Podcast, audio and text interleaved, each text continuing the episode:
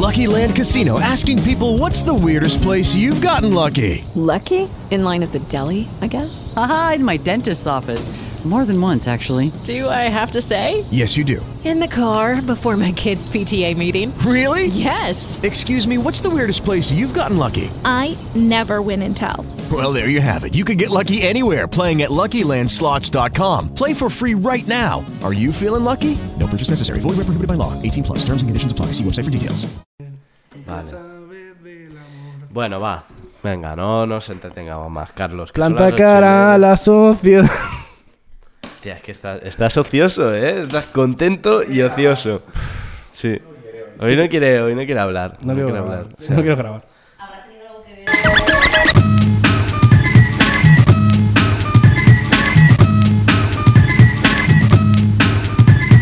Bienvenidos a Como, el podcast de Antiayuda. Como cada semana tengo a mi derecha Carlos Navarro Buenas tardes.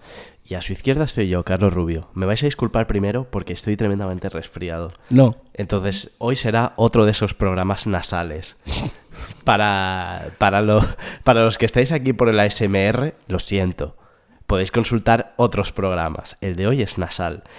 Venimos a hablar de cómo hacer la paz. Y diréis, ¿por qué vamos a hablar de cómo hacer la paz en estos tiempos tan bélicos? Pues justamente por eso, porque un programa que se considera avanzado a su tiempo y que habló antes que nadie de los NFTs, tiene que hablar antes que nadie de la paz. Claro. Claro. Entonces, esto va bien porque esta última semana sabemos que, que sois muchos nuevos Comowers y tenéis que conocer este, este aspecto de cómo, que estamos siempre pensando en ir un paso más allá. Siempre en, en el futuro. Sí, y que tampoco sabíamos qué decir de Ucrania ahora mismo. Yo la verdad O sea, que... más de que... llega un punto ya. O sea, yo como, como persona que defendía que no iba a haber guerra, pues yo ya me callo, ¿sabes? Porque total, eh, no sé. Una, una movida tochísima.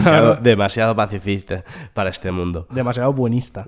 Es Como- típico. Como, buena persona de izquierda. Típico buenista Claro. que al que venga vete por ahí a, a preguntar por los pronombres a Putin qué dirían ahora ese gran argumento ahora no es, Eh, es sí, el gran es el gran argumento. es el gran Es el, de- es el top. el típico justiciero no ¿Quieres que, te, ¿Quieres que te hable del top que he estado trabajando esta semana?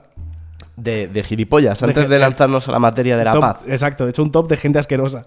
De gente asquerosa que ha usado la guerra para demostrar que es, que es eh, basura. pues venga Eh, no, es- no están en orden. Son todos, me parecen todos igual de, igual de mierda. Por igual, son todo cucarachas, esta gente.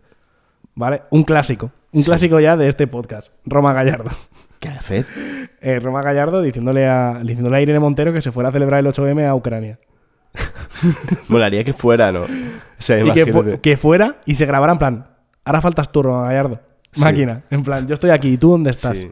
Además Y tengo, le- tengo pasaporte de diplomática Claro, y que le, destru- que le destruyera toda la masculinidad. claro Eh, el siguiente, eh, PR Verte, ¿Mm? con ese, con ese tweet que desapareció. Que no sé, yo no sé si es verdad, pero ojalá sea verdad. como Carlos Navarro las fake news adelante Sí, sí, pero por lo Sí. menos yo dejo claro que no está contrastada esta información. ¿Vale? Ese tweet que salía una soldada ucraniana y ponía, esta soldado ha muerto no sé qué, seguro que, seguro que no se preguntaba nada sobre sus pronombres. ¿Qué dices? PR Verte, cállate. Eh, reverte- porque mucha así. bromita con esto, pero cuando le pagabas a chichenos para que pegaran tiros cuando conectabas en directo, de eso no se habla, ¿eh? Mm, vaya. joder ¿Has visto? A la otro. Muy bien. ¿Y qué- con qué más te quieres meter? Es que estoy aprovechando porque eh, seguramente de aquí ya vamos a ir al estrellato y ya Sí. no podré meterme con nadie. Entonces Si no, estoy te- aprovechando para... te- tendrás que ser complaciente, Claro, ¿no? estoy, estoy aprovechando para clavarme con toda la gente que me cae Sí. mal antes de que no pueda. Métete conmigo. Eh, no, porque Que tú no me caes con- mal. Ya, pero... ¿Sabes? Nosotros que, debido a la desgracia ucraniana, hemos crecido en seguidores. Pero... Lo cual, o sea, tiene implicaciones morales. Es verdad. Es cierto. Bueno, pues yo he dado una manta. ¿Eh? Yo he dado una manta. Has dado una manta una y con eso tú te piensas que con una manta ya lo tenemos hecho. Ni siquiera sé si va a Ucrania. yo he dado una manta. Bueno, Llegará donde llegará. No sé, a ver, te hace muy buena persona. ¿verdad? Eh, luego, tengo más. Eh, esta, esta gente que, es- que se ve que hay una industria como de gestación subrogada en Ucrania muy tocha. Bueno, una ¿Tú industria. sabías esto? Sí, sí. buena, que- industria, buena industria. Claro, sí. Gente comprando bebés. Resumen. Eh, una gente muy preocupada diciéndole, a, diciéndole al gobierno de España que era su obligación repatriar a esos bebés. ¿Pero en forma de qué? En un tarro. No sé. Pues y buscar que- una madre urgente. ¿o qué? Supongo que en- en- dentro de sus madres, si están todavía, y si no, pues la madre que le ¿Pero qué hacemos culo. con la madre luego? Si es un envoltorio. No hay un, de, no hay un container para eso. Ya, bueno, pues es una cosa que se sé. gestionarán ellos, como, No como, sé, como no se gente que compra bebés. No sé, no quiero, no quiero referirme a ellas como humanas. que- Claro, claro. no. O sea, Ah, ¿qué eh, hacemos con este residuo? Especial, especial mención a, a- a esa señora que salió en la tele, Hmm. que estaban diciendo no sé qué de la madre, ah, refiriéndose a la, a la- a la madre, a la madre biológica, Sí. y saltó muy indignada diciendo, no, no, la madre soy yo. A ver, claro, según su óptica. Claro, según el... Tú que eres un relativista, según su óptica. Según su óptica es la Según madre, su óptica, sí. Bueno, yo no soy, yo no soy el, el padre de mi gato. Pero, Pero otro lo diría, ¿eh? Y tampoco lo he comprado, de hecho. Pero bueno, Vale. da igual. Y, Vale, vale. y, eh, mención especial última a, a todos esos reporteros que han puesto mm, como mucho hincapié en que los refugiados ucranianos son rubios. No como los otros que son más morenitos y eso no hace falta ayudarlos. Ya, pero porque no han puesto hincapié en que son cabezones también. Porque vamos a hablar una cosa, una cosa de las gentes del este es que tienen las cabezas muy grandes. Pero eso no importa porque es una cabeza blanca, con pelo rubio. Vale. Pero extremadamente grande. Sí, o sea, por lo que tú imagínate que de repente, claro, porque esta semana también ha sido, eh, el gran hit ha sido también los momentos de frenología de, de Putin. Claro, que construyendo el enemigo absoluto, han analizado su cara, su cabeza, todo. O sea, eh, a mí me molaría, eh, te lo he dicho antes, en plan, eh, una hora de análisis frenológico de la cara de Putin para luego decir, pues tiene cara hijo de puta al final. sí, ya está. plan, ya está. Lo que me pasa una cosa, yo creía que la frenología era el análisis del cráneo, me falta la palabra para el análisis de la cara. Que debe tener su palabra en Getología. Getología, ¿no? O sea, Estaría guay. pseudociencia le podrían llamar también. Sí, pseudociencia es. Y luego Bueno. que lo llamen como quieran. Después de esta retaíla, eh, estaba, estaba Carlos Caliente, necesitaba llamar gilipollas e indecentes a una serie de gente y, y hemos decidido concentrarlo al principio del programa. Así es. Esto muchas veces lo repartimos o, o yo qué sé, o se queda al final cuando ya te vuelves completamente loco. Tenemos que llamar la atención antes de empezar a hablar de la paz de un tema, que es que nos hemos tomado, a fin de meternos en el, en el tema del programa, nos hemos metido cada uno una infusión Infurrelax. Pero Sí. claro, no- nos la ha preparado nuestra colaboradora Virginia y le ha metido dos bolsas a cada una, porque en Yo su casa mínimo dos bolsas de infusión. Yo tengo, yo tengo ahora un- un- una relajación. Sí, yo, yo es que estoy en un eh, estoy en un Shangri-La del podcast ahora mismo. Estoy en la paz absoluta. Me te quedando dormido con mi propia voz. Estoy en Xanadu y aquí no se ¿eh? esquía, tío. Estoy en el puto Xanadu y aquí no se esquía, ¿sabes? Esta, frase no la ha soltado ningún rapero aún, ¿eh? Ya, ¿eh? O te, lo van a, te lo van a robar. Estoy en Xanadu, estoy en Torresana, ¿sabes? Venga, va, ya. Vale, Activo. venimos a hablar de la paz, venimos a hablar de la irenol- irenología. A todas las irenes que nos escuchan, un saludo y un beso. La irenología, los estudios de la paz. ¿Quién empezó esto? Esto, por supuesto, lo empezaron nuestros amigos los nórdicos, que son la única gente pacífica que existe en el mundo después de aquellas cosas que liaron cuando fueron vikingos. Ellos cogieron, pasaron a llamarse normandos y a partir de ahí todo paz, reinos y ya está. Mm, Sí, tú discreparás de colaboracionismo y gilipolleces de estas. No, vale. no, no, me ¿Te parece una visión simplista? es muchísimo. Y- Bienvenido y- a Como, y- el podcast parcial- de antiayuda. Y parcial y errónea en muchas cosas, pero da igual porque no tengo ganas de ponerme ahora a. Claro, hombre, ya has tenido tu rato para... No te puedes cagar también en los nórdicos, porque además ni siquiera estamos hablando de toda la gente de Escandinavia, sino de Johan Galtune, eh, que fue el inventor del Triángulo de la Violencia. Eso es importante. Este programa hace ya bastante tiempo trajo la curva de Garner. Vosotros sabéis que yo soy un gran fan de las formas que describen cosas. Sí, sí. Además, eh, como ingeniero en formación de, de riesgos, ¿sabes? De protección de riesgos laborales, también he trabajado el triángulo del fuego, ¿vale? Y a mí esto, pues, me pone bastante cachondo, ¿no? Entonces, eh, Johan Galtune describe el triángulo de la violencia como un triángulo en que hay una parte visible y otra no. O sea, un triángulo, recordemos, es aquella figura con tres vértices. ¿vale? El vértice es la punta, para el que no... Para Carlos, que espera, se espera. ha puesto nervioso. Sí. Acabas de explicar lo que es un triángulo. sí. No, vale, vale, ya está.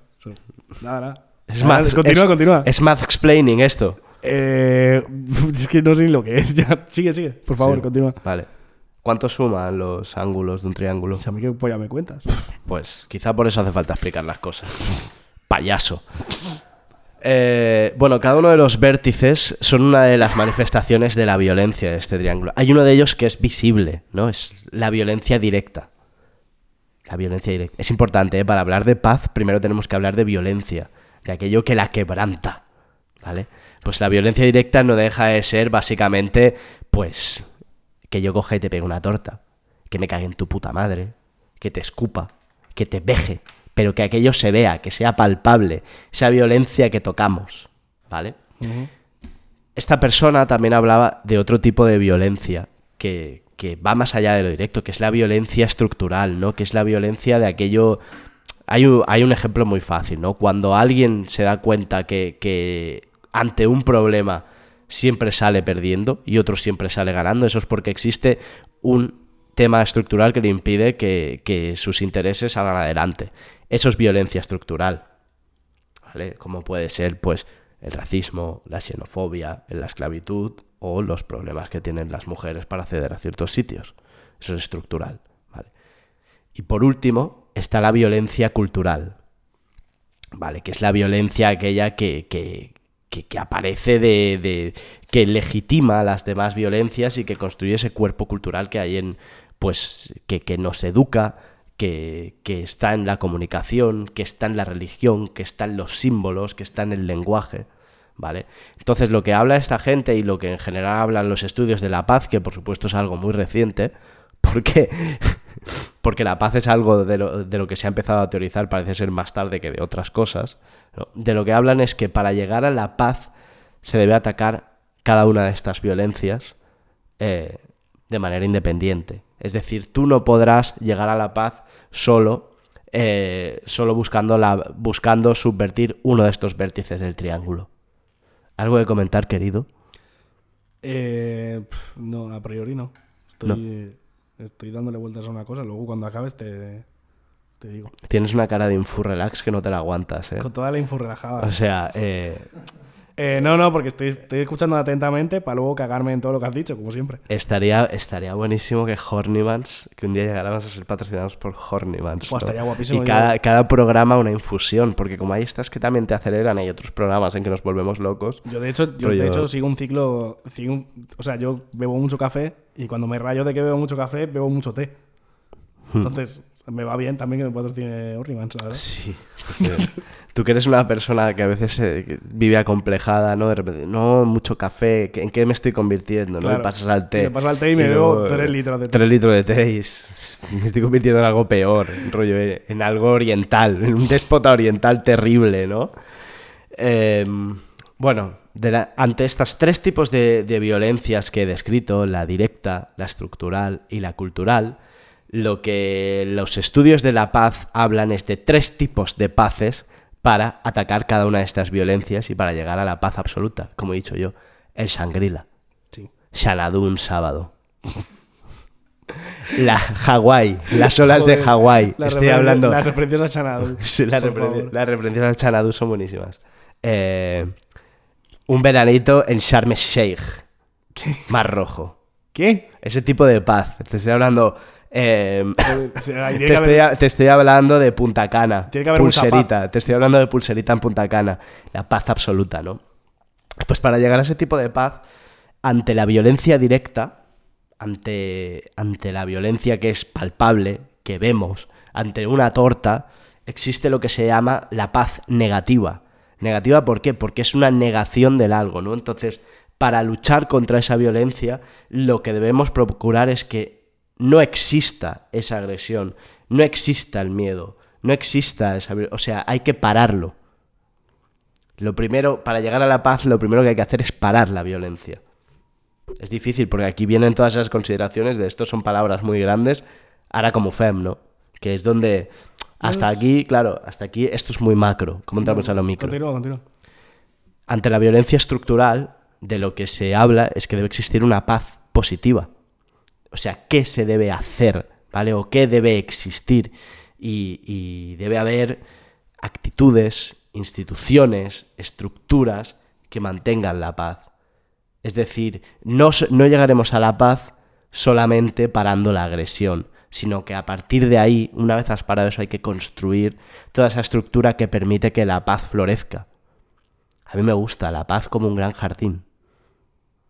Me estoy quedando, o sea, fumadísimo, ¿no? Eh, soy adicto a este sonidito que diría Glosito, ¿no? Y por último, ante la violencia cultural, aquí eh, un profesor de la Universidad de Granada, eh, Francisco Jiménez Bautista, habla de la, de la paz neutra.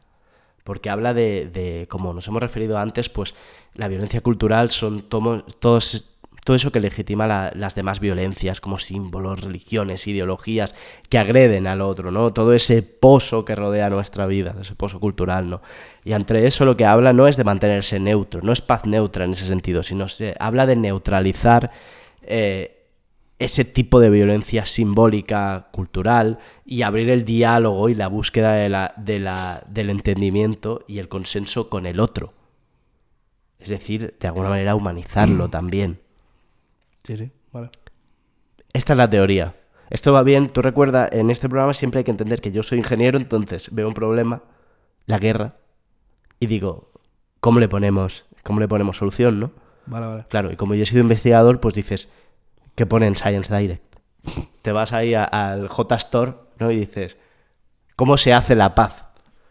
Pues hasta aquí es lo que está escrito, como por supuesto es muy teórico, es How muy to- bonito. how to hacer la paz. Claro, el programa también se llama ¿Cómo? Por otra parte también te dice que no te va a ayudar, Vale. ¿vale? Es- es- esta aplicación está finalizada. Sí, hasta aquí sí, es un punto O sea, el, el marco teórico, me refiero. Este es el marco teórico. Vale, ¿tú te has Vale. dado cuenta que según ese marco teórico no ha habido paz en la historia de la humanidad? Nunca. ¿Por qué? Porque nunca se ha llegado a las tres. Pero entonces, ¿qué decía Gandhi, Mainika? Eh, ¿Qué decía Gandhi? Que no le gustaban los negros. sí, lo de la paz, eh, la paz es el camino, no sé qué. Bueno, ya está. O sea, estás, partiendo- o sea, estás haciendo una teoría que parte de la base de que no se ha realizado jamás. A mí me parece... Tú no- Primero, a- me a parece ti- pretencioso. ¿A ti no te parece que estamos en paz ahora mismo en España? No. Aunque existan. O sea, esto no niega el conflicto. Justamente de lo que se habla es de que el conflicto es necesario para llegar al, ca- Pero al- según esta al teoría, cambio. España no está en paz. ¿Por qué no? Ni ningún país del mundo. No porque, seas porque hay los tres tipos de violencia.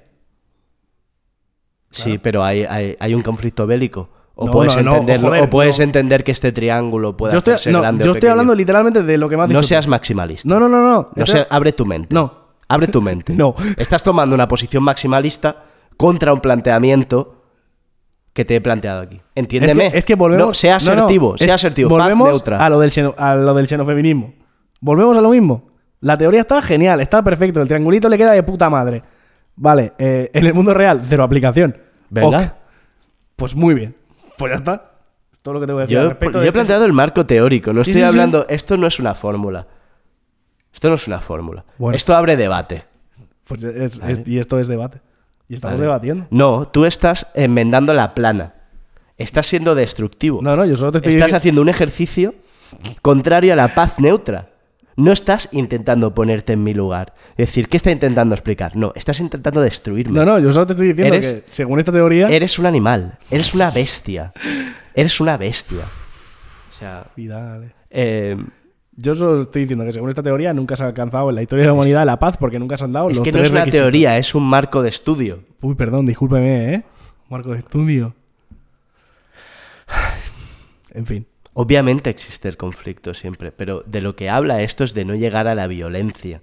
Obviamente sí, cuando se llega a la violencia en las calles de Madrid porque unos trinitarios se lían a, a machetazos, pues sí, se ha ido a la mierda esto. Este triángulo puede existir, es un marco de estudio, ¿no? Pues ya está. ¿Vale?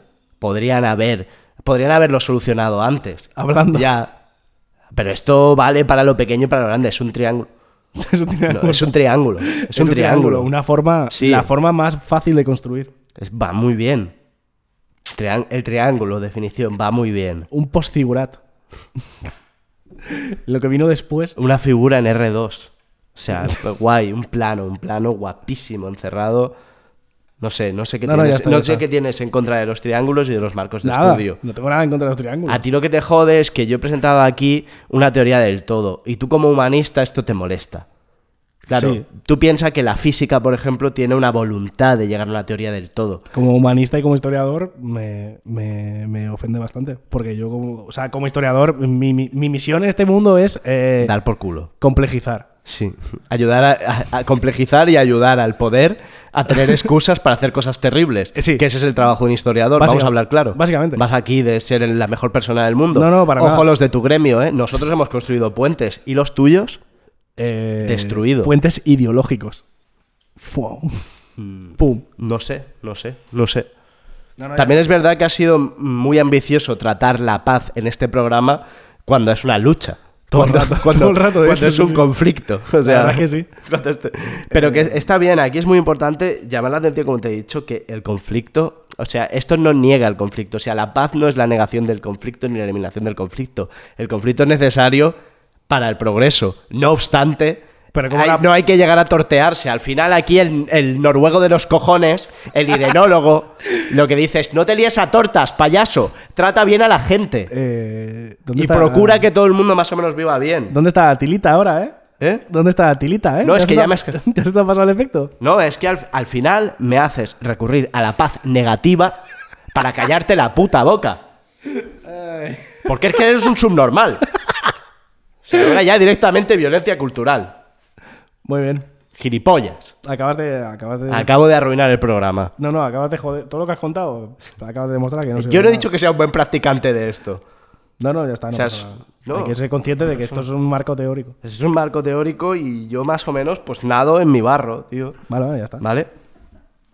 Eh, Voy a, voy a hacer un poco de relleno porque se ha enfadado tanto que se ha perdido. sí, sí, sí, no, yo aquí, yo aquí he estado, joder, me he hinchado a leer aquí y te has enfadado, ¿no? ¿Dónde he ido? ¿Dónde- ¿A quién he ido a visitar también mientras yo preparaba todo, toda esta argumentación? Pues me he ido a, a- Obviamente estamos en una situación bélica, vamos a comentarlo, ¿no? El- los últimos programas no había empezado la, la invasión de Ucrania. Yo creo que podemos llamarlo invasión, no, no buscar un eufemismo estúpido, ¿no? No, no, es invasión. O O sea- Sí, eso, o sea, está, eso está claro. Aunque a la gente le dé como respeto decirlo, esto es una, una guerra de ocupación eh, de toda la vida. Operación Especial Armada. Operación Especial Armada, sí. Eh, lluvia de estrellas. Lluvia de estrellas, sí. Es una, es una invasión y ya está. Pues bueno, yo primero me he ido a, a Jürgen Habermas. He dicho, voy a buscar sobre... Ido, voy a retrotraerme en el tiempo. Y aquí este señor con la mismísima cara de Trollface, eh, ante la guerra de Kosovo, pegó un tocho de estos, ¿sabes? Antes, como cuando Internet empezaba, la gente escribía muchísimo texto. Sí. ¿sabes? Ahora ya esto ha quedado a, a, a los tweets de esta, ¿cómo se llama? De Aimé, la, la filósofa de Twitter que no sabe hacer una línea, entonces pega como un montón de texto. No sé qué Una cantidad loca. Es una, es una tuitera muy famosa que no sabe resumir. Ah, vale. Como, tanto, como Pero tantas bueno, como, como- personas. sí, como tantas personas y como, y como buena filósofa o aspirante a tal. Pues bueno, Jürgen Habermas, en un pedazo de chapa que metió en 10 Zeit en el 99, eh, empezó a elucubrar de, eh, de debe intervenir la OTAN para parar lo que estaba pasando en Kosovo, para recordar un poco la memoria, pues eh, básicamente eh, Serbia no existía ni Kosovo, era Yugoslavia, ¿no? Entonces los serbios habían empezado una especie de limpieza étnica, no sé por qué he dicho especie de, sino Ya, ya. una limpieza étnica ¿Dónde de... está la duda? Sí, ¿no? ¿Dónde está la duda, no? Y, y estaban retirando los kosovares. Y ahí la, la OTAN esgrimía intervenir. ¿Por qué? Pues porque habían pasado todas las guerras de los Balcanes, ¿no? Eh, Bosnia había sido un desastre y era en plan, tenemos el deber de... Vale. Y entonces ahí se plantea la intervención americana, donde básicamente lo que acabó es que acabaron bombardeando eh, Belgrado. De hecho, si hoy en día tú aún vas a Belgrado, pues el Ministerio de Defensa está reventado. Porque es como un monumento a lo que no tienen que hacer. Como Belchite. Que no puedes echarle una, no te puedes echar una foto. Tampoco. Hay policía, hay policía dando la vuelta porque no puedes eh, hacerte una foto como fuck that, you know. No, no, no te lo permiten. Esto- Como, como te lo digo porque me la eché. Bueno, Ah, yo no, se la eché a un colega. Ya está. Y bueno, decía esto porque, claro, eh, Jürgen Habermas al final defiende que se debe intervenir, pues aquí pasaba una cosa, ¿no? Para, para intervenir en Kosovo, eh, pues fueron a las Naciones Unidas, al Consejo de Seguridad, y aquí está el problema. El Consejo de, las- de Seguridad de las Naciones Unidas es una pantomima. Bastante, porque, hay- porque existe el derecho de veto, lo tienen cinco naciones, y, en- y Serbia es la hermana pequeña de Rusia. Entonces en aquel momento vetaron. De hecho, La- de hecho, ha vuelto a pasar. Ha vuelto a pasar, de hecho ha vuelto a pasar, pero esta vez del agresor es directamente. Rusia. Eh, Rusia, entonces ya, claro, ya eh, como que es esperable, ¿no? Pero lo otro no era directamente Rusia. En cualquier caso, ahí es donde se contrapo donde él contrapone pues la idea de eh, soy un Estado y como Estado debo ser independiente, y el de una eh, justicia mundial, ¿no? Que es un poco esa que, que, que es- una moral que te hace intervenir, ¿no? Él al final dice, debemos intervenir, no obstante, esto no tiene que convertirse en norma. Problema, más adelante se convirtió en norma, porque las intervenciones luego en Irak, bueno, en Afganistán, en Irak, Pero se no- basaban un poco en lo mismo. Pero eso no cuenta. Eso no, eso no, cuenta eh, porque, entonces... porque no, es es, un no tema- es- no es Europa. es- O sea, o sea, o sea, te quiero decir. Vale, vale. Bueno, es, es la teoría de, de mucha gente que hay en los medios ahora mismo, ¿eh? Claro, lo que importa es Europa. Claro. Pero no sé. Es como las giras mundiales, ¿no? Que El- hacen hostia, Los Ángeles, Tours, Nueva York. verdad, ¿eh? Sí, los World Tours, aquellos, sí. Eh, total, que, que eh, lo que decía era pegarles un pepinazo al final. No, decía, es justificado porque no existe, eh, o sea, no, he- no hemos llegado al punto en que exista una justicia mundial, que no tiene por qué ser un gobierno único ni centralizado, que permita, legal, que permita crear un marco legal para atender a estos problemas, Sí. a estas disrupciones de la paz. Ujú. ¿no? Entonces ahí prevalece la moral, ¿no? Luego él tuvo el problema que luego, pues, a ver, al final, pues todo el mundo tiene que navegar con sus, eh, con, con- con sus contradicciones. Él ya veía esto, bien no está, ya lo deja ahí en la última línea, es en plan que no se convierta en una norma. Putadón. Spoiler, se convirtió en una norma. Putadón, putadón. Ya. Pues, a ver, es filósofo, tío, no, no vale para todo, no es un superhéroe. Claro. Es como yo, lo está intentando. ¿Sabes? Te acabas de comparar con. Con Jürgen Habermas acaba de pasar. En fin. Otra muestra más de la megalomanía de, Sí. de, esta, de esta persona. Sin comentarios. Esto se merece un meme mío con la boca torcida. Horrible. Esto para, para hablar de paz. Claro, estos son los problemas, los problemas que tienen las intervenciones de paz. Claro. ¿A ti qué te hace pensar esto? Si te hace pensar algo. Las intervenciones de paz. Sí. Eh, que, de, que de paz tienen poco. Normalmente, normalmente las intervenciones de paz suele ser, eh, hola, eh, venimos a reventar todo esto. En plan, vosotros no tenéis capacidad para reventar esta ciudad, nosotros sí. Apartaos un momento, que os lo gestionamos rápido. Deja sitio. Claro, es un poco eso al final. Entonces tú, ahora, ante la posición de, de armar ucranianos o no armar ucranianos, Uf, ¿dónde- uf, estoy living con este tema, ¿eh? ¿sí? Porque yo ya, o sea, yo ya voy un paso por delante. Que es... Eh, o sea, bueno, esto por, por poner en contexto. O sea, se, se está enviando una pecha de armas a Ucrania, porque intervención directa no va a haber, pero armas las que quieran. A mí no me parecen tantas armas, rollo. Bueno, se 300, 300 lanzagranadas. da igual. Bro. Se, están enviando, se están enviando armas en, en- en número variable a, a Ucrania. Y esto unido a eh, el, el- el armar a la población, que esto ya lleva pasando ya pues, desde el segundo o el tercer día, que era en plan que el gobierno ucraniano estaba dando armas a los civiles para defender Kiev, por ejemplo. Mm. Eh, ¿Qué va a pasar cuando eso tenga que desmilitarizarse? Bueno, ¿te acuerdas la peli aquella, la del, la del traficante de armas? El señor de la guerra. Cage, el señor de la guerra. Sí. Pues, o sea, pues eh, sí, o de sea, hecho, nadie, se, había- nadie se ha planteado que llegará un punto en el que la guerra se acabará, esperamos más pronto que tarde, y que de repente habrá un- como un gran número de la población armado, y no en plan con una pistola, no, armado bastante bien, y que eso habrá que recogerlo. Claro, ese es, el, ese es el problema. Yo si lo miro desde un punto de vista teórico, no entiendo que armar a la... O sea, entiendo el deber que siente uno como nacional de un país de luchar por lo que considera justo y más si siente que hay una agresión con su país. Es decir, yo si estuviera en Ucrania estaría pidiendo mi fusil. Soy esa clase de chalado. O sea, yo estaría ahí el puto primero. Vale. ¿Vale?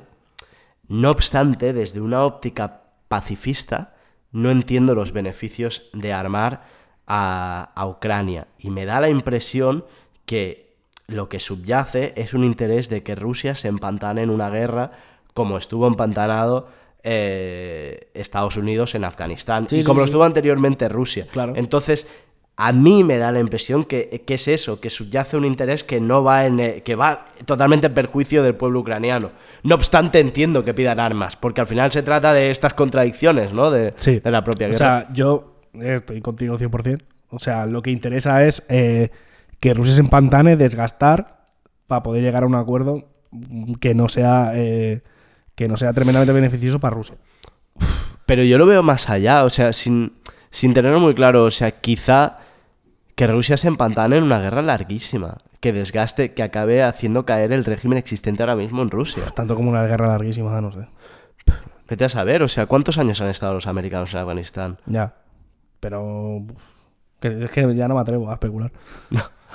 ya no me atrevo a especular. No, yo Pero, no hablo de pero especulaciones, eso, sino o sea, de- básicamente, o sea, la, la entrega de armas responde a varias cuestiones. Hmm. Primera cuestión, que eh, no va a haber una intervención directa.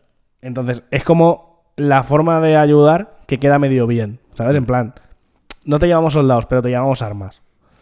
Bueno, ¿sabes? Como una forma de apoyo directo, pero sin acabar, eh, sin que haya desembarco de tropas. Es política crowdfunding Sí, un poco. un poco. Sí. Es un like. Segundo. Un like bélico. Segundo, por, porque lo que quieren es que la guerra, la guerra se atore. O sea, no a lo mejor para que, pa' que dure meses, pero a lo mejor que dure lo suficiente como para inestabilizar Rusia lo suficiente entre las, entre las pugas económicas y tal, como para que se vean forzados a firmar algún tipo de acuerdo de tregua o alto el fuego, que se retiren o lo que sea. O que Putin sea derrocado o vete a saber. ¿Sabes? Entonces, eh, Pedro Sánchez la has cagado fuertísimo. O sea, el- mi resumen es Pedro Sánchez la has cagado un montón. O sea, de hecho, es que- Pues al final, ayer no dieron armas, hoy han dado como cuatro cosas. A mí me gustó porque me parece, he leído que, que parece ser que las querían dar, pero desde comercio les han dicho, no es que Ucrania, hay como mucho problema de que estas armas no vayan donde tienen que ir. por ejemplo, Claro, entonces supongo que ahí ha, ha salido como los huevos morenos de, de Pedro Sánchez y ha dicho, soy, soy el presidente. Además, un, presidente tan así como tan americano, tan guapo. en plan, que es capaz de nombrar la quinta enmienda sin haberla en la... Pero plan- yo, creo, yo creo que ha sido una cagada por parte de Pedro Sánchez, la verdad. O sea, cuando en un primer, cuando en un primer momento, además, ya había dicho que no iba a entregar arma, ¿sabes? Que era en plan, podrías haberte plantado ahí perfectamente y nadie te hubiera cuestionado, porque nadie había cuestionado nada. Y lo único que ha hecho ha sido crear más, más inestabilidad todavía en, en su socio de gobierno, que al final es su socio de gobierno, aunque no lo parezca la mitad de las veces. Eh, y yo qué sé. Bueno, va, Carlos, que esto, Yo no, qué es sé, la, bro. esto no es la base. Yo qué sé, bro. A ver, está claro que evitando una... no Estaba claro que por medio del, del, del Consejo de Seguridad de la ONU no iba, no iba a proponerse una intervención de los cascos azules, No, ni no, ningún no. otro tipo de casco colorido. de momento está descartadísimo. Claro, está descartado. Era la manera. El problema e- es ese. Mm, No se sabe bien en qué beneficia la paz eso. Eh, un tema muy gracioso de atorarse. Hoy leía que parece ser que a nivel logístico eh, Rusia tiene bastantes contadas las ruedas de camión. Y parece que se les están quedando atorados los camiones en el barro. Porque pasa una cosa que yo no conocía, que es que en primavera y en otoño, y este está siendo un año cálido en el mundo, ¿sabes? En estos sitios se, se crea un fango muy jodido que tú no puedes ir fuera de la carretera. Porque tiene un nombre como... Y es muy parecido a Rasputín. Pero lo tengo apuntado. Joder. Entonces parece ser que por eso les está funcionando. Los camiones tienen que ir por la carretera porque si no, caput. Ya. ¿Sabes? Yo había Y leído- entonces está muy, es muy divertido que realmente la guerra se esté atorando. Literalmente. No, no, ¿no? litera- sí, sí, sí, que haya una literalidad tan, tan romántica. Yo había leído que, que de, sobre todo de la columna que entró por Bielorrusia, Mm. de carros blindados, se ve que habían abandonado muchos. Se, se veían muchos carros rusos abandonados en la Sí. Y era en plan, ya había un pavo que se había montado una historieta a tope de guapa, en plan de, de claro, a ti te despliegan a hacer maniobras en Bielorrusia y cuando te vas a ir de repente te dicen que no, que tienes que esperar y entras en Ucrania. No entiendes por qué, porque es, tú lo ves como una acción hostil, no sé qué, que no se puede justificar, se te rompe un manguito y te vas. Claro. Conclusión, te roba el carro un gitano y se graba en TikTok. Buah. Buah, es, Es que, que- eh, Gitanos TikTok España. O sea, porque esto ha sido Gitanos TikTok Ucrania, pero Gitanos TikTok España teniendo la oportunidad de robar un carro y hacer un vídeo. O sea, sería increíble. Bueno, tú sabes la de fortunas, la de fortunas que se hicieron después de la Segunda Guerra Mundial vendiendo chatarra. Hostia. Claro, quien quedará vivo. Claro, o sea, hay, hay mucha peña que, que se levantó pastizales increíbles, que de hecho que a día de hoy siguen siendo millonarios, porque, porque se acercaron a un campo de batalla y empezaron a vender chatarra de los tanques. A- apellido notable. Seguramente, ahora no, te- mm, no tengo el dato. Las historias es que la- es verdad que las guerras son grandes oportunidades. Sí. Fíjate, fíjate eh, Sí, lo que le ha pasado a este podcast, ¿sabes? es verdad, la guerra nos Yendo ha, a la guerra, nos ha proporcionado nos ha proporcionado la la oportunidad. vida, la vida de fama y lujo que merecíamos. Claro. Yo ya, yo he empezado a consumir cocaína, ¿verdad? Sí, sí. ¿Tú sabes cuánto ganamos en publicidad el día que más visitas hemos tenido? Sorpréndeme. Un pedazo de dólar. ¿Un dólar entero? pues para farlopa, Pues, que va. O sea, Pa' farlopa, que va. Ya, ya puedes cambiar de droga por crocodile o algo más cutre. No, no, para farlopa, que va. Hmm. sí, que sí, ya está. A mí me gusta del, del tema este. Oye, es que he tenido un día muy lector, ¿sabes? He tenido un día muy ¿Cómo lector. se nota que no trabajas, eh? Sí. Cállate, por favor. Belicioso. ¿Cómo te llamaban? Que eras, no. No, criticón no. y garrulo. Cállate, hombre. Ah. Cállate, que es mi marca. Va a ser mi marca personal. Garrulo, Bueno, Garrulo y criticón me han Garru- llamado. Garrulo y criticón, si es que es lo que eres. Si tienes razón. A ver, eh, otro tema que, que me ha interesado hablar es que últimamente se está pintando al, al gran enemigo, porque tenemos que entender que Rusia es nuestro enemigo, más que nada porque Josep Borrell, eh, que es... Perdón, no, no, no, perdón, lo ha definido como nuestro enemigo. Entonces, va, hablemos, hablemos claro, Rusia Eh, es nuestro enemigo. Josep Borrell también es el mismo que dijo que, que era el, el momento más aciago de Europa desde la Segunda Guerra Mundial porque porque ya no se acuerda, no se acuerda de los Balcanes. Pues no se acuerda. No se acuerda, ya está. Pues Nada, pues ya está. Céntrate. No, no, ya está. Pues, pues ok. Peor momento del mundo, ¿vale? O sea, Josep Borrell era el que, el, que, el que defendía la creación de un ejército europeo, ¿no? Eh, sí, Pues, va pues vaya. de hecho, Pues vaya. A lo mejor esto le da el, le da el Bueno. punch que necesitaba. que estamos en guerra, ¿vale? Estamos en guerra. pero que se está pintando, porque supongo yo cuando, cuando pensamos en la paz, tenemos que pensar de alguna manera en qué hay detrás del otro, ¿no? En, en qué lleva al otro a liarse a tortas. Que eso, esto es un ejercicio que estoy haciendo yo de, de paz neutro, ¿vale? Intentar entender al demonio que hay otro lado. Ese, ese, ese Putin de cara con esas facciones que le hacen pensar rápido, esas operaciones faciales que le convierten eh, en una especie de superhombre hecho para el mal. Sí, es, Esos es soldados llegados de Chechenia. prácticamente un villano. Un- sí, sí, sí, ese villano de cómic. Que Eso es- sale hasta en el salva. Hostia, los soldados de Chechenia, ¿eh? Sí. Me acuerdo, me acuerdo hace una, cuando empezó cuando, cuando empezó el conflicto, Peña diciendo que no, por Dios, ¿cómo, cómo iba Rusia a permitir que entraran los, los, los mercenarios chechenos? Que eso sería como una movida muy tocha, no sé qué. y yo, Gente que. En plan, ¿y Eh, por qué no? y es- Sí, no Putin sé. literalmente, ¿por qué no? Sí. La verdad. No, no entiendo. Eh, no, una gente sé. que Son- también- si, no- si les pago, si están a Claro. sueldo, son mis soldados. ¿por qué Claro, una gente, una gente como muy también tolerante. Bueno, yo qué sé, pues tienen su religión y llevan barba, un poco como yo. sí, Vale. sí, sí. Eh, no, yo me- lo que quería hablar era. Entendiendo al, al enemigo, me he puesto, me he puesto a, a investigar en las, en las bases de pensamiento que hay, eh, en las ideas que subyacen detrás de la invasión. Porque siempre estamos hablando, sobre todo yo, y aquí me tiro, sobre todo yo, de gas, de intereses así, de, de- de fronteras y de, y Y de, tierra. Y, te, has, de- te has metido y de lleno en te has metido de lleno en los mecanismos de inclusión y exclusión. Uf, ¿Qué dices? En la otredad. Me he metido, claro, me he metido yo en. Vamos a entender qué, qué- qué pozo filosófico hay ahí. Y entonces yo he llegado a Carl Schmitt, este, este teórico de la, de la política, gran jurista y gran nazi. Vale. Era un nazi premium. O sea, Era un buen nazi, ¿no? ¿Sabéis que a mí a veces me gusta mantenerme como a medio? No, era un nazi, era, era nazi, era un, muchísimo nazi. Era un nazi. Y, y, y lo que hay de él es que, o sea, él, en, él está la base de la doctrina de pensamiento de las democracias iliberales. Porque él ha sido, Carl Smith y su pensamiento ha sido el que ha dado poso intelectual tanto a las, a las autocracias de los 70 en Chile, como ahora a las democracias iliberales. ¿Vale? Porque esto es un punto primero. Desde la óptica rusa, lo que nosotros llamamos autoritarismo no se ve como una. Desde la óptica, obviamente, pro-gubernamental, no se ve como que esa gente no, esté- no esté en una democracia, sino que lo que se entiende que se hace es seguir la voz del pueblo. Entonces, el pueblo ruso entiende que si desde una óptica occidental eh, lo que pasó después de la caída de... Desde una óptica occidental, una vez cae la Unión Soviética, se entiende que se pasa del autoritarismo a la democracia. Las ideas de Carl Schmitt, que, fundamentan el pozo de estas democracias iliberales, hablan de una cosa distinta. Hablan de que se pasa del orden al caos. Estos son lo- los dos conceptos que hablan. Entonces, lo que, en lo que se convierte Rusia, una vez gana Putin y empiezan a extender su modelo de pensamiento, es en el baluarte del orden. Entonces, Rusia tiene una misión que va más allá de gas ni de leches. Lo que estamos hablando es que el pensamiento ruso, lo que hay detrás, es que hay una voluntad de orden. Y Sí. que ellos van a Rusia a hacer permanecer. Que esto embrida totalmente con esa chapa que nos pegaste la semana pasada o hace dos de nacionalismo ruso por el que nos pegamos ya, llegamos a la violencia verbal. Y al final resulta que tenía razón. Tienes razón, obviamente hay más cosas. Hay dinero y hay esa gran eh, necesidad de orden. Claro.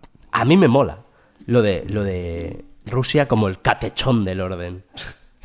El catejón. El catejón, ¿no? El catejón del orden. Bueno, pero es eso, o sea, O sea, o sea, de hecho, gran parte del discurso, no solo de ahora del conflicto, sino de hace años, desde Mm. 2014-2015, es vender Ucrania como un territorio inestable. O sea, Sí. como, como lo opuesto. pero al y, orden. Y, y más allá de eso, y vender el, el plan liberal de democracias occidental Como algo malo, el, sí. como el desorden. Exacto. Sí, como el Sí, sí. auténtico caos. Entonces están salvando a Ucrania Exacto. del caos. Pues ¿De qué está- manera? pero ahí está el, el- ahí está el mecanismo de inclusión-exclusión. Que es incluir. Que es- no, es en plan, o sea, Sí. tú creas una comunidad, o sea, esto en, en tema nacionalismo se habla mucho de esto a nivel teórico, que es en plan, tú creas una comunidad nacional en base a los que no forman parte de esa comunidad nacional. Hmm. Entonces, la comunidad nacional eh, no, no existe, pero en gran parte se basa en lo que no es nacional, en el otro, ¿sabes? Hmm. Es en plan como. Y eso es el mecanismo. Esto pasaba mucho. Se ve mucho en el, en el caso típico de. eh, donde se ve toda la historia, que es en los nazis. Los judíos. Claro, es en plan, exacto. judío. Es en plan, tú eras alemán en tanto en Sí. cuanto había un, un tipo de población que no era alemana. Sí. Y tú eras otra cosa, ¿sabes? Entonces, ese es el mecanismo de inclusión-exclusión. Sí, de esto habla, habla Si- Sisek también y los llama los homo sacris. Sí. ¿no? Que es aquel que te puede reventar. Because yes. Exacto. Que de esto mismo, que esto Carl Smith lo define como buen nazi. Sí, Es, es- es quien define, o sea, al enemigo no se le puede poner cara. exacto. Entonces lo que tenemos, si tenemos que pensar en hacer la paz, atacando Hay que- esos tres hay que humanizar a- hay que humanizar al enemigo, hay que entab- entablar una conversación directa entendiendo al enemigo Claro. y hay que parar las armas. Yo creo que esa es la... Sí, evidentemente. Así atracaríamos lo- los tres puntos del triángulo. Evidentemente. Y yo creo que un- una, una gran falta en general es no entender eh, la idiosincrasia rusa y el devenir que ha tenido el país y verlo como una especie de locura rara, ¿sabes? Lo típico, la excepcionalidad. Hmm. ¿Sabes? En plan, esto ha pasado porque Putin es una cosa como rara y ha hecho su movida. No, esto responde a un, a un devenir de los acontecimientos desde el final de la Unión Soviética. Si tú no lo entiendes, pues tú llegas allí y flipas. Y dices, no entiendo por qué, no entiendo esto. ¿Sabes? Y yo creo que mucha, se ha pecado mucho de esto. En plan, análisis políticos y Mm. tal, peña, opinólogos como nosotros, Hmm. de hecho. Peca un poco de eso, de, ver- de ver Rusia como una cosa loca rara. En plan, Sí. No, esto tiene una razón. Viene de, viene de cosas. ¿Sabes? Vayamos a, a una, en vez de opinólogo, actuólogo. En cada uno de los vértices del triángulo. De la violencia directa hemos, hemos quedado tú y yo que nosotros pararíamos las armas. Una manera sería no dar más armas. Sí. ¿Cómo pararíamos la violencia rusa? Ese es el gran problema. Eh, como dijo como dijo Carlos Sanders, me acercaría a Putin. Pero, ¿cómo de, ¿cómo de flipado tienes que ser, tío, para poner eso? O sea, pero no fue Juan Magán. me da igual, el que sea, me la suda, tío, si para mí es la misma persona. De hecho, bueno, pues Juan Magán. Respetuoso eres. Muchísimo, Juan Magán. Juan Magán parará la guerra acercándose a Putin y dándole un tierno beso en la frente. Y, y diciéndole te amo. Paz neutra. O sea, Juan Magán, Juan Magán, irenólogo. Pero a mí lo que me flipa, Irenólogo. A mí lo que me flipa es el proceso de publicar eso. Porque que tú lo pienses, piensa lo que te dé la gana, pero cállate la puta boca, ¿sabes? Pero que coja el móvil y diga, no, no, esto merece la tengo que contar esto. ¿Sabes? Es en plan, es como en el, en el documental ese de Yo soy Georgina, Sí. la necesidad constante de Georgina de eh, intentar dejar claro que ella es humilde aunque ya no lo es. ¿Sabes? Que es una cosa que me, que me tiene loco, tío. Que es en plan, no nos O sea, eras humilde hace tres años, antes de conocer a Cristiano Ronaldo. Ahora ya no, ¿vale? Ya está, no pasa nada. Nunca lo fuiste. No, sí, Nunca a, lo lo, fuiste. a lo mejor lo fue en algún momento. Pero es como, hay un... También es verdad que eh, Georgina es la estudio. productora del documental. Claro. Que entonces, claro, pero hay como una intención consciente todo el rato que se ve, que se ve mucho de dejar claro que ella es humilde. Aunque ahora eh, un bolso suyo sean tres alquileres míos. Pero, y no sé. ¿Cómo sería poco- tu documental? Yo soy Carlos. Fua, sería una vorágine de, de tazas de café, ginseng y... De excusas de por qué estás comiendo carne. Que eso es lo que te Exacto, define. exacto. A Lo que me te define a mí te es- define declararte como vegetariano, pero meterte un durum como un brazo cada vez que. Yo nunca me, nunca me declaro vegetariano. Esto es mentira. Siempre estás como comiendo menos carne, pero en tanto en cuanto no Exacto. compras carne, Exacto. comes carne de peor calidad que un como un brazo de efectivamente, gordo. Efectivamente. De hecho, el otro día fui al Lidl y, y me llevé gran cantidad de cosas veganas y pollo rebozado. Pero el, el pollo, el pollo había sufrido en la macrogranja. Muchísimo. Vale. había sufrido muchísimo. Vale, porque vale. Lo, probé, lo probé y no estaba muy allá. o sea, había sufrido un montón, la verdad. Total, que ese es el marco de estudio en el que te mueves, ¿no? Sí. Siguiendo por la violencia estructural, eh, ¿cómo podríamos solucionar ese, ese triángulo en que, en que entendemos que, que el ruso se siente violentado y por eso ataca? O sea, ¿qué estamos haciendo? Eh, fíjate que hay un punto en que los rusos han llegado, un han llegado y han dicho, no, es que siempre nos caen eh, sanciones. Es que el ya está bien. es injusto, Es que ya está bien. ya ¿no? está bien. Hombre, tócate los huevos. Claro. Sería. Es que al final. O sea, la OTAN podría retirarse y decir. Y volver a decir, de hecho. volver a decir que no va a hacer- Mm. que no va a adentrarse en zona de la influencia soviética, lo que sea. Pero al final. A lo mejor no les vale, ¿sabes? No, plan, no, en La OTAN se no. retira de la zona. Y a lo mejor dicen, no, ahora quere- queremos que te retiren más. todavía. No, yo creo que, yo creo que de hecho es el, es el enfoque correcto. O sea, eh, desde, un cal- desde un punto de vista eh, de números, si tú es un poco. Es, es como un gran asedio. Mira que hablábamos de asedio la semana pasada. Es como un mega asedio. El, el mundo son los dos, es el sitio asediado, ¿no? Sí. Rusia entera, y se trata de aguantar. Y alguien ha hecho un cálculo y ha dicho: Rusia puede aguantar hasta tanto. Bueno, al final. Creemos, siempre está el punto de creo que. Ya, ya. Al final habría que buscar un equilibrio de fuerzas. Clásico Bueno. equilibrio de fuerzas. Pero en este caso, cuando de lo que se trata primero es de parar la violencia directa, seguramente la única, la única manera de pararlo sin generar más violencia es ahogar al agresor. Sí. En agua, imagínate, rollo. No, eso también es violento. Coger la, la tubería de gas, pero de agua Sí. para el otro lado, ¿no? Sí, ¿no? Imagina, hacer una curva en la, en la teoría de... en la... Eso, que enciendan la, la, la tubería de gas. Nadie lo ha planteado, ¿no? El lanzallamas más grande del mundo. Porque si funciona para un lado, podría ir para el otro. Eres tontísimo, de verdad. Esto, o El sea, lanzallamas más grande del mundo, enfocando a una dirección y que no se puede mover para nada. Eh, Además es lo Eh, típico que es tan grande que a lo mejor modifica un poco eh, la velocidad de rotación de la Tierra. Que Sí, estas cosas sí, pasan a sí, veces. claro, claro. Y dura el año tres días más. ¿Sabes? Tres No, días más de ah, no, sufrimiento. sería un día que dura menos. Lo que es- da, no, da igual. No. Esto no va así. ¿no? Entonces, eh, al final, al final lo, que te- lo que tiene que pasar es que tienen que llegar a un acuerdo, sea el que sea, y parar la escala de violencia. Punto. Ya, pero eso es muy fácil decirlo. Entonces Ya, yo lo claro. que digo, lo que Claro, digo pero es yo que no soy, pero yo no soy Putin, yo no soy un agente internacional, soy un chaval aquí grabando. Mira, yo no soy Putin. O sí, ¿te imaginas? Sí. Total, yo considero que, que eso. O sea, estamos armando a los ucranianos, no sé para qué. A lo mejor para aguantar. O sea, si desde una óptica, si haciendo números decimos, tenemos que dar las armas suficientes para que Putin se empantane lo suficiente para que pierda. Por recursos, por no sé qué. Sí. Lo podría entender. Si nos pasamos dando armas, no me parece correcto. Estamos nadando y guardando la ropa, ¿eh? en, un, en un precioso ejercicio Es que ese de opinología. A mí es que ese planteamiento me parece fatal. Es que es muy jodido. No es que, Porque- es, que es porque- muy jodido. claro, ¿Dónde es que- pongo el freno? Claro, es que está muy, es que está muy guay que, que te peleen la guerra a otros, ¿sabes? Hmm. Está de puta madre que se muera gente que te importa tres cojones. Está perfecto. O sea, así, la, la estrategia, la verdad, es que está de puta madre. Una cosa súper humanitaria, súper bonita. Pero luego, no, es que hemos fletado un autobús para que vengan, para que vengan 15 ucranianos. Wow. Gracias, Pedro Sánchez. Eres A mí me gustó que la. Generalitat ha puesto un coche. Lo vi en la radio. un Lada. Te imaginas, ha puesto un Lada. en plan, en plan súper seguro. Este coche es lo más seguro que hay ahora mismo en Ucrania. No, no, no revienta nada. y además, como buen coche catalán, la gasolina va a pachas. Un En plan, no, no, no. Rollo, no llegar a la frontera porque te has peleado con... un estoy con- jodido, con- sácame de Ucrania. Con una pegatina de un burro catalán detrás Sí. y pagando a escote. Esto es magia, tío. Sí.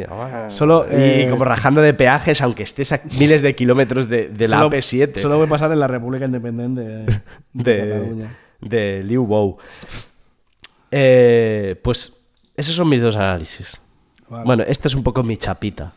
Vale. Por último, yo sé que has traído un par de, de procesos de paz, Así es. acuerdos de paz, pacificaciones etaltres. Así es. Y Porque- te voy a hacer, te voy a ceder, te- explícanos cómo lo ha hecho otra gente. ¿Cómo lo ha hecho Porque otra gente? Vamos a la bibliografía.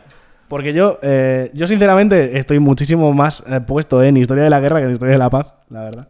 Como Y- buen historiador. Como buen historiador y procesos de violencia y movidas. Mm. Eh, entonces, eh, yo tengo ejemplos del otro lado. Entonces, para ponerme técnico en cosas que tampoco tienen mucho que ver, Mira, voy a decir una cosa antes de que te pongas técnico.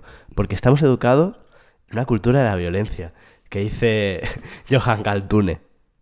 Sí, eso, eso es violencia cultural. Ah, Existe vale. la, la historia está formada a base de guerras, no. no a base No, de... eso es una visión totalmente simplista de, de Pues la disciplina tú- histórica tú que me parece horrible. Y eres un gilipollas. Ah, Yo no, yo solo estoy citando. Esta vez estoy Eh, citando. Pues que. ¿ese, ese, ¿Quién era? ¿El pavo? Johan Galtune. Pues me puede comer los huevos. Pues ha hecho más que tú por la paz. Payaso. Ahora continúa, por favor, Vale, ejemplifica. de acuerdo. Entonces, eh, yo, como, como eso, como yo eh, eh, tengo mucho más conocimiento sobre historia de conflicto, de la violencia y tal. Y eh, yo creo que está la cosa suficientemente chunga como para ponerse más teórico de lo que ya se ha puesto el 80% de la población de España. Mm. Eh, yo he traído, yo he traído cachondeo, al final.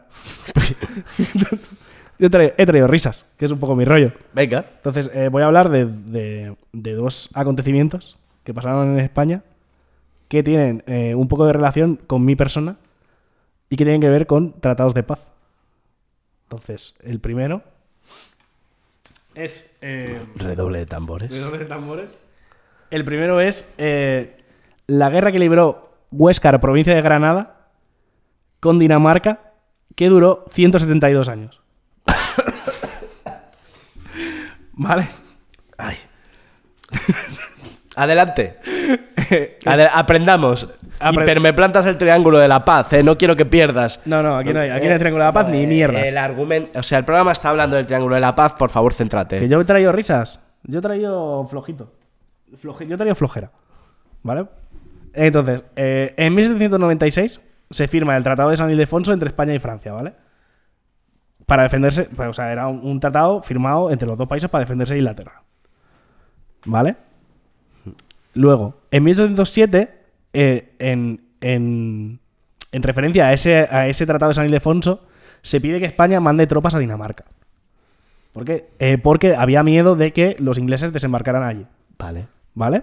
Acción directa, ¿eh? No enviaron armas. Exacto. Pero ¿qué pasó el, qué pasó el año siguiente? En 1808. ¿Cómo? A ver, a ver, a ver qué, qué tan puesto estás. 1808 en España. Sí. Eh, en el 14 es la constitución de Cádiz, pues antes la echan a los franceses. Ahí estamos. ¡Eh! empieza-. ¡Hooligans de la historia! Efectivamente, en 1808 empieza la guerra de independencia, que es contra Francia, como todos sabemos, y Napoleón. Y entonces, eh, estas tropas, que habían sido mandadas eh, según un acuerdo de paz entre España y Francia, se quedaron en Dinamarca dando vueltas en plan, bueno, pues, Hmm. pues aquí estamos, ¿sabes? entonces, eh, en 1809 eh, llega a, a este pintoresco pueblo de la provincia de Granada, Huéscar, Hmm. un re- una real orden que dice que hay que romper toda relación con Dinamarca debido a este conflicto. Así se haga. No, es que no solo rompieron toda la relación con Dinamarca, sino que le declararon la guerra. Pero solamente el pueblo. o Solamente todo? el, sí, sí, solamente el Porque pueblo. en aquel momento Porque los se vinieron pueblos- arribísima ellos solos. O sea, ellos solos decidieron no solo cortar relación con Dinamarca, sino declarar la guerra a Dinamarca. ¿Aquellos daneses estaban aún ahí? Rollo, se habían casado con alguna del pueblo y tal. Seguramente. Sí, ¿no? Seguramente, a ver. La, la vida normal se abrió paso. Tiene pinta. Esta gente no volvió a Granada. Entonces, bueno, eh, la, guerra, la guerra de independencia sigue su curso, se derrota a Napoleón, llega Fernando VII, vivan las cadenas, no sé qué, ¿Mm? ¿vale? Pero cuando se, firman las, cuando se firman las paces, que esto es una cosa que pasa mucho, Sí. cuando se firma la paz, nadie se acuerda de Huéscar. Pff, normal, es que Vale. yo ya ni me acordaba de ella. Claro. Nadie tiene en cuenta a Huéscar y no, y no eh, entra dentro de los acuerdos de paz del posteriores. Entonces, técnicamente, sobre el papel esa guerra sigue abierta. Déjame preguntarte una cosa. ¿Por qué Huéscar estaba fuera de España? No. O sea, pero como Huéscar independientemente había declarado la guerra como No, municipio. no, no independientemente, unilateralmente, que no es lo mismo. No digo nada, vale, vale. Claro. O sea, Huescar como pueblo había declarado la guerra a Dinamarca. ¿Vale? Pero cuando se, cuando se acabó la guerra de independencia, no se firmó ningún tratado de paz entre Huescar y Dinamarca. Entonces, te- técnicamente, esa guerra seguía abierta. Y siguió abierta hasta el 81. O sea, hasta 1981. Un tiempo prudente. Exacto, hasta que un historiador, eh, buen gremio, la verdad, se dio cuenta, eh, buscando en el archivo unos papeles. Estamos viendo trabajo útil. Exacto. Esto es todo trabajo útil. ¿Vale? Y entonces, eh, pues eso, eh, un historiador se dio cuenta en el archivo, encontró el documento de la declaración de guerra, vio que evidentemente no había ningún tratado de paz, y entonces aprovechó para hacer sarao, que es lo que mola también un poco. Entonces, se montó como un pifoste, como una parafernalia, con el, con el embajador danés en España de aquellas y el alcalde de Huescar. Se hizo como. Se hizo como un paripé que vino el embajador, el embajador de Dinamarca, vino como con una peña vestida de vikingo, pusieron un cartel en, en la entrada del pueblo que decía que si eras danés estabas en un territorio de guerra, no sé qué. Pero, pero el, el girito final, que es lo más cachondo, es que eh, el pueblo, otra vez viniéndose muy arriba, decidió eh, mandarle una botella de vino y no sé qué a Ronald Reagan y a Brezhnev. que Brezhnev era el embajador soviético. En plan, en plan del rollo, seguid nuestro ejemplo, acabad con la Guerra Fría. Entonces, ¿cómo de flipado tiene que ser este pueblo para declarar la guerra a un país y luego, eh, cuando se firma la paz, 172 años después, decir, vamos a aprovechar para mandarle eh, una botella de vino a las dos superpotencias del mundo que están enfrentadas del palo, venga, bros, llevaos bien. ¿Sabes? ¿Sabes qué me alegra a mí de esta historia? ¿Qué? Que se acabara el baño de sangre, tío. Ya, ya, es que es una guerra súper cruenta, ¿eh? Huesca y Dinamarca. La verdad, eh, no sé. Total. Y esto tiene relación con, pensar. y esto tiene relación con mi persona. Porque Eres huescalino. no. Danés, desde ¿Te luego que no. imaginas? Eh, no, porque esto es una historia que me contó un antiguo compañero de piso mío que siempre me había hecho que yo le pedía que me la contara varias veces porque me hacía mucha gracia. Y me contaba que había como un monumento allí en el pueblo y tal de esta movida y siempre me había hecho mucha gracia. Un saludo a él. Un saludo, Un a, saludo él, a David. Un saludo al pueblo danés. Un saludo al pueblo danés, un saludo a Huescar Eh, y un saludo a España. joder, un país de contrastes, un país de, de conflictos y de resoluciones. Un país en la mochila. Un ejemplo de paz, un ejemplo de... de, de- Sí. Ta, na, na, na. Empezaba a sonar. La bordeta Eso, paseando. eh, Pues Un ejemplo de paz, joder. Exacto. Y tengo, ETA ya no atenta. y tengo el segundo ejemplo. ¿Vale? Segundo ejemplo, un país eh, odiado por todos. Andorra, Desde luego. desde luego. ah, odiado por todos. Sobre todo, sobre todo por los streamers por tener una compañía de internet solo. Entonces, bueno. Esto, eh, esto se. se eh, viajemos a la Primera Guerra Mundial. De acuerdo. ¿Vale? 1914. Muy bien. Tú sabes que cuando, cuando Franz Ferdinand, eh, buen monarca, peor grupo de música, A Eso mí es- me mola bastante como grupo de música. a mí me parece una puta mierda. Hay otro grupo de música que se llama Gabrielo Príncipe. Eso, está- eso seguramente es mucho más guay. la verdad. Pues, eh, total. Como, como, como ya sabréis todos, las declaraciones de guerra de la, de la Primera Guerra Mundial fueron un chocho importantísimo. Porque había tantos, eh, tantos pactos mm, entre países que al final eso fue. eh, en plan, pues eso, mataron a un pavo ahí en Bosnia. Sí. Y se le llevó. Y se se, le se llevó armó de- el chiringuito. y de se llevó-. Exacto, se le llevaba de Dios. Sí. Vale. ¿Qué pasa? Que en, en aquellas, por algún motivo que eh, nadie entiende, Andorra se quiso apuntar al carro. ¿Vale? Porque Y- estaría aliada, me imagino, con el presidente de la República Francesa o algo de eso, ¿no? Imagino. Porque Alguna el, mierda. el, alguna el mierda. bisbe de la Seu d'Urgell no, no lo veo declarándole la guerra a Austria. Pues alguna mierda, sí. Y entonces Andorra eh, dijo, pues le declaramos la guerra a Alemania. ¿Vale? Hmm. ¿Qué pasa? Que Andorra, eh, ahora Andorra no tiene ejército. Porque se supone que la defensa de Andorra queda, queda en manos de España y Francia. Sí, su, ejército ahora mismo está todo en tortilla land. O en algo de eso, ¿no? Exacto. Entonces, ahora mismo, eh, en 2022, Andorra no tiene ejército, pero en 1914 sí tenía ejército. Un ejército de 10 personas. ¿Vale? Y entonces Andorra le declaró la guerra a Alemania con un ejército de 10 personas cuando eh, Alemania tenía aproximadamente 794.000 soldados. Bueno, pero si esos 10 son buenos. Sí, y si creen. No, esto en LinkedIn sería así. Si creen en lo que hacen. Claro. Claro. Resiliencia. Resiliencia, sí. Te imaginas, los 10 soldados son unos putísimos fieras y se Sí. cargan todo el ejército alemán. Piunean a la gente. Llegan Claro, ahí- era- eran proto-streamers, eran llegan muy ahí buenos a la, en lo llegan a la línea Sigfrido, la revientan, no entran. Sí. Buah, vamos, de locos. Ponen la bomba en la B, salen. Claro. sí. Sí, sí, 100%. Eh, no, no pasó. Spoiler, no pasó. Eh, total, cuando se acaba la guerra y los países de verdad se reunieron en el- los famosos pactos del Tratado de Versalles, todas estas cosas, Sí. por lo que sea, se olvidaron de Andorra.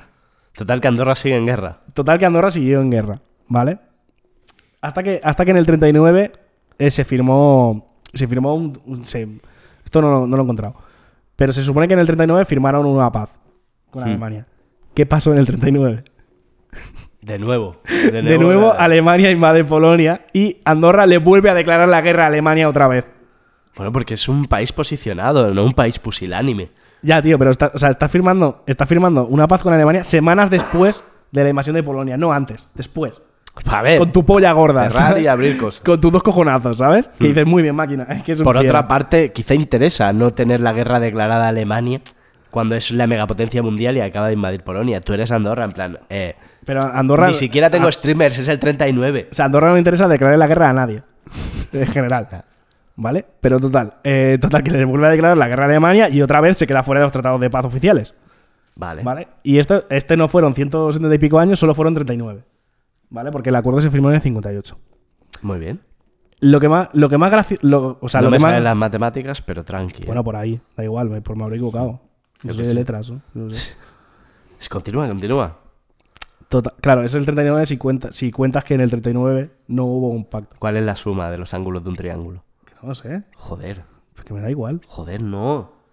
Da igual. O sea, lo mejor de, lo mejor de todo esto eh, ni, siquiera es, ni siquiera es el tiempo que tardó en firmar el Tratado de Paz. Es que eso no, no, no importa. O sea, lo verdaderamente importante aquí es que, es que Andorra ha ganado dos guerras mundiales. Ah, siempre ha estado. Claro. ¡Ule! Claro. Eh, Andorra, eh, con un ejército de literalmente 10 soldados, no mandando ni uno, ha ganado dos guerras mundiales. Es como las Eurocopas de Pepe Reina, ¿eh? Un poco. Cuando salía ahí como... Sí, sí, que- como que yo, también yo también soy popular. Y si uno busca en la Wikipedia Segunda Guerra Mundial, aparece como beligerante Andorra. No lo sé. Luego Eh, bu- ponedlo en los comentarios. Sí. En plan... ¿sabes? Bien, bien, bien, dinamizando el público. Claro, sí, claro. sí. En plan, eh, si, sale, si sale en algún lado Andorra como país beligerante en la Primera y en la Segunda Guerra Mundial, hacednoslo llegar. Sí, ¿Vale? Y entonces, y esto está unido a mi historia personal, sí. porque yo como persona asquerosa, como per- persona asquerosa y pedante a más no poder, yo esto lo puse en un examen. Yo, puse en, yo puse en un examen que, que Andorra había entrado en la Primera y en la Segunda Guerra Mundial y tuve que ir a revisión de examen porque el profesor no se lo creía. Clásica, clásica actitud de podcaster. Eh, Tuviste, una persona asquerosa. tuviste un momento muy podcaster. Eh, una persona asquerosa y repelente que sacó una matrícula gracias a Andorra. O sea, porque fuiste a revisión y el gol le pareció tan chulo que dijo, te lo ha ganado. ¿no? Literalmente. Literalmente. Fui a revisión con, con los factos Sí. y le pareció tan guapo, le pareció tan guapo que me puso la matrícula. Y porque el examen estaba excelente también. Porque soy ahí- un gran historiador. Desde aquí. pff, Un saludo a Andorra, tío. Por Un saludo a. Andorra. Das asco, pero, pero a veces no tanto. Sí. O sea, das asco, pero menos asco que Francia. No. ¿Sabes? Mi Francia me cae bien. Bueno, pero este es un tema que ya hemos tratado alguna vez. Que ya sabes que yo estoy en, yo estoy en contra de todas estas tradiciones populares, Sí. pero, pero me apunto rápido. Pero sí, ¿no? Eh, a la Eh, de- cosas, cosas típicas como odiar a Francia siendo español, odiar a Sabadell siendo de Tarrasa, yo me apunto fácil. Vas como de ilustrado, pero luego te puede el fútbol que flipas, ¿eh? Eh, no, el fútbol no. Eh, las tradiciones, La- que, la- las la- tradiciones que implican odiar.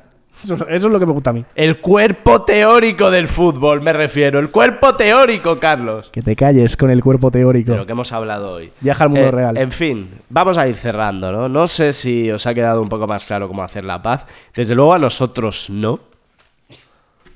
Estaría, estaría guay, antes de cerrar, hablar de cómo va la paz en Ucrania. Ah, Es verdad, porque justo nos ha llegado una, una última hora, que aquí nos pasa la noticia.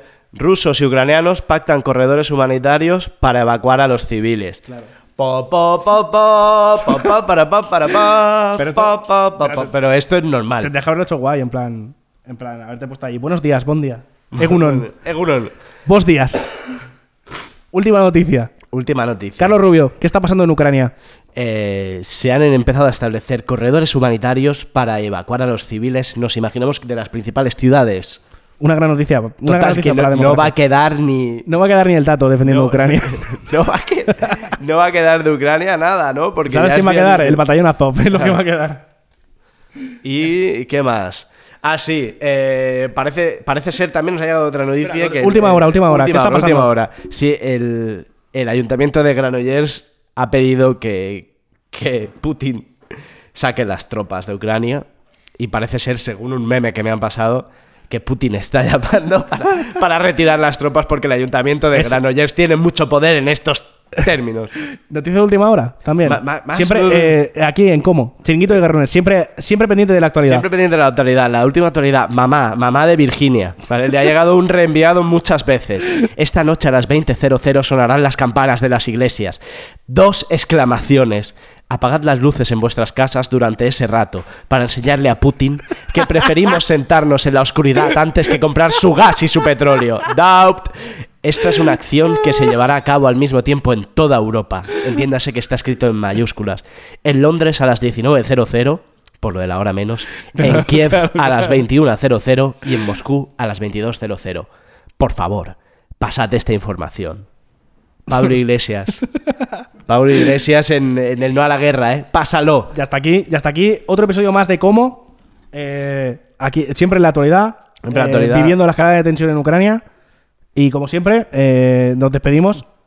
Con un abrazo y una recomendación a que nos sigáis a todos, nos deis estrellitas en Spotify, nos des likes en ebooks, os apuntéis al, al Patreon y si nos veis por la calle, pedirnos una foto. Mm, no estoy muy de acuerdo con De eso. momento, somos tan no names que aún podemos decir pedirnos una foto. Vale, Luego vale. será un problema esto. No lo hagáis, por favor. Me, me da ansiedad la gente. Hasta la semana próxima, queridos. Venga, Egunon, vos días.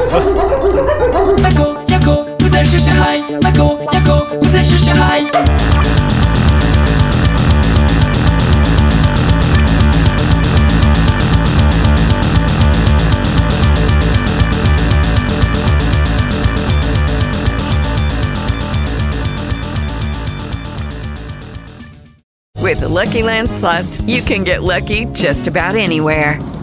This is your captain speaking. Uh, we've got clear runway and the weather's fine, but we're just going to circle up here a while and uh, get lucky. No, no, nothing like that. It's just these cash prizes add up quick. So I suggest you sit back, keep your tray table upright, and start getting lucky. Play for free at LuckyLandSlots.com. Are you feeling lucky? No purchase necessary. Void where prohibited by law. 18 plus terms and conditions apply. See website for details.